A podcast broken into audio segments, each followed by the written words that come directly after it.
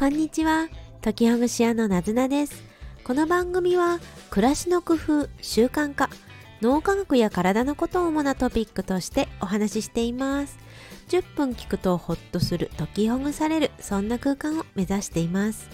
皆さんが工夫していること、感想などコメントや TwitterX でお待ちしてます。はい、おはようございます。こんにちは。皆さんいかがお過ごしでしょうか？今年2023年も残り少しとなりましたね。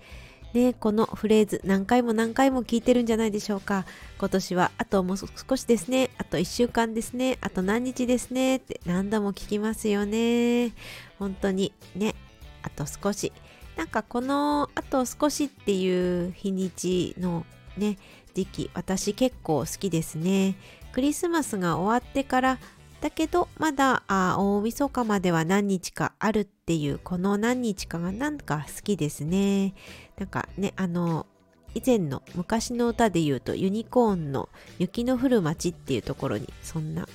フレーズが出てくるんですけれど。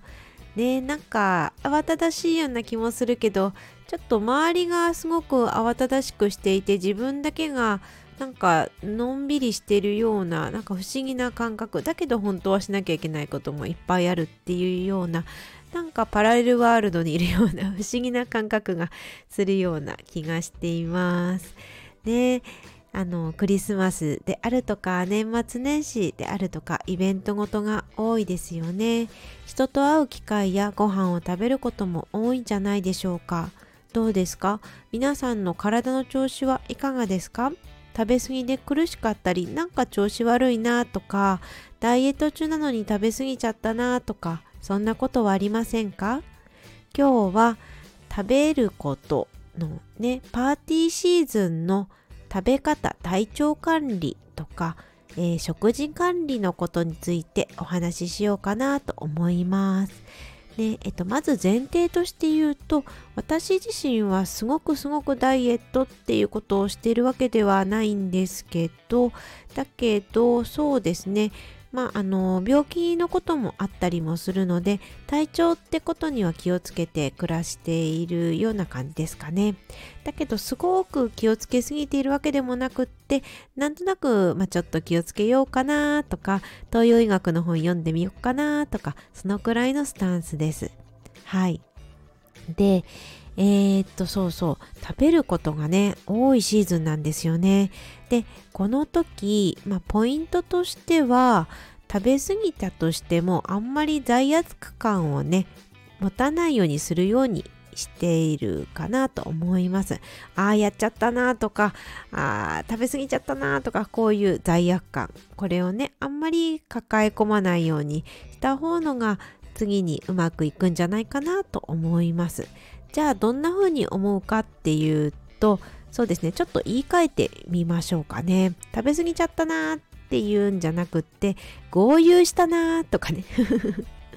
合流しました。とかね。そうそうそうそう。同じこと2回言いましたね。でもですねやっぱり合流したなーっていうのを結構言うような気がしますね。これ実際にお金をたくさん払ったりしてるわけではなくってもなんかただね言ってみるんですよね。合流したなーって。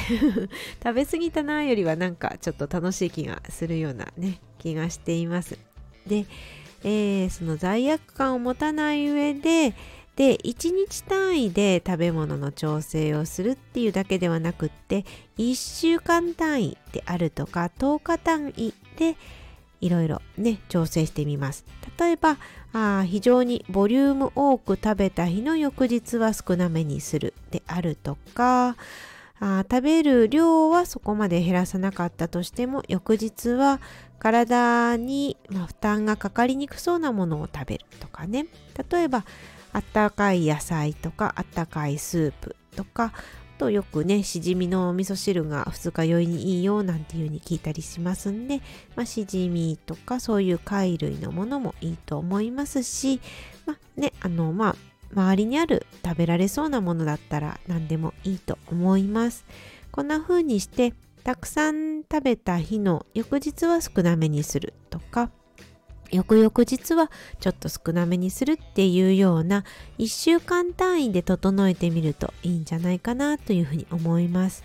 ね。まあ、そうは言っても毎日毎日パーティーがあるよっていうこともあるでしょうからそういう場合は1週間単位ではなくてもうちょっと広げて1ヶ月単位で考えてみるなどですね。そのパーティーが続いた時の後は少し少なめにするっていうようなことを長い期間で考えてみるといいんじゃないかなというふうに思います。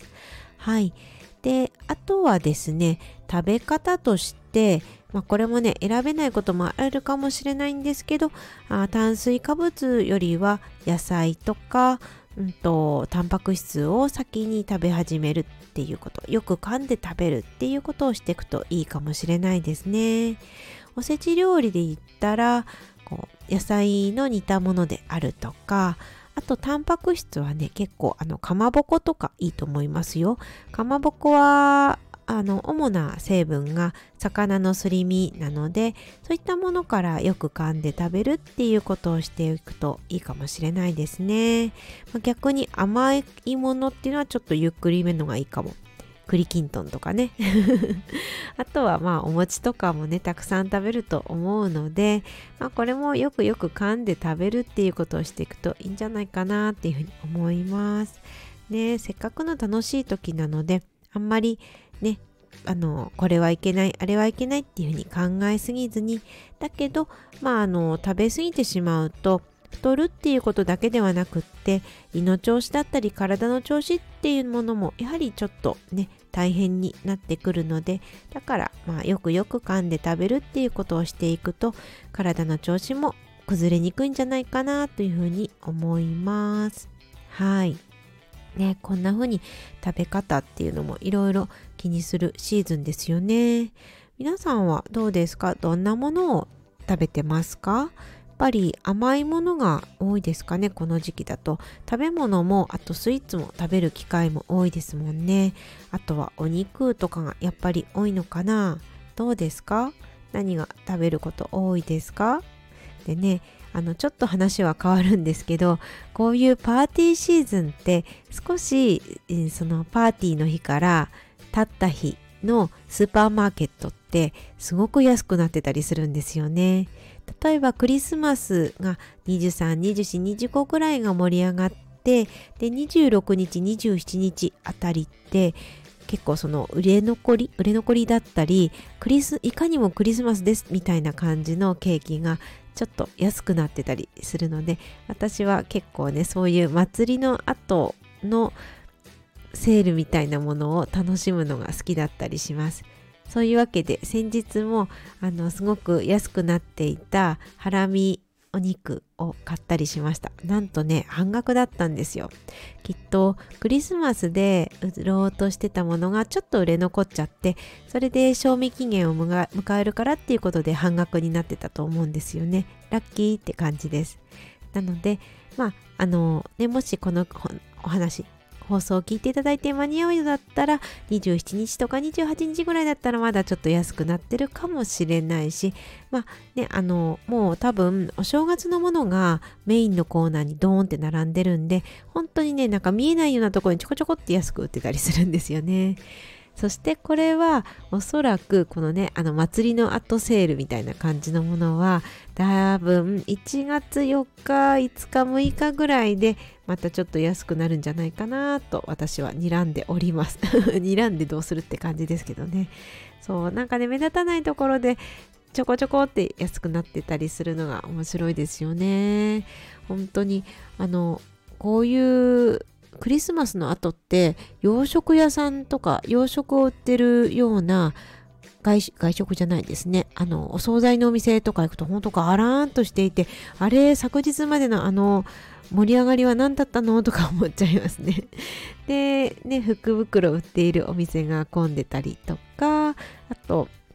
正月用品を売ってるお店が混んでたりとかね。だけど、ね、さっきも言ったように、えーと、きっと1月4日5日ぐらいになるときっと和風のものが結構ね安く売ってるんじゃないかなと思います。栗きんとんとかも安く売ってんじゃないかなそのくらいになると。というような感じでもしイベント日っていうものを特に気にしないのであれば世間よりもちょっと後ろちょっと後でっていうものをご馳走を楽しむと結構安く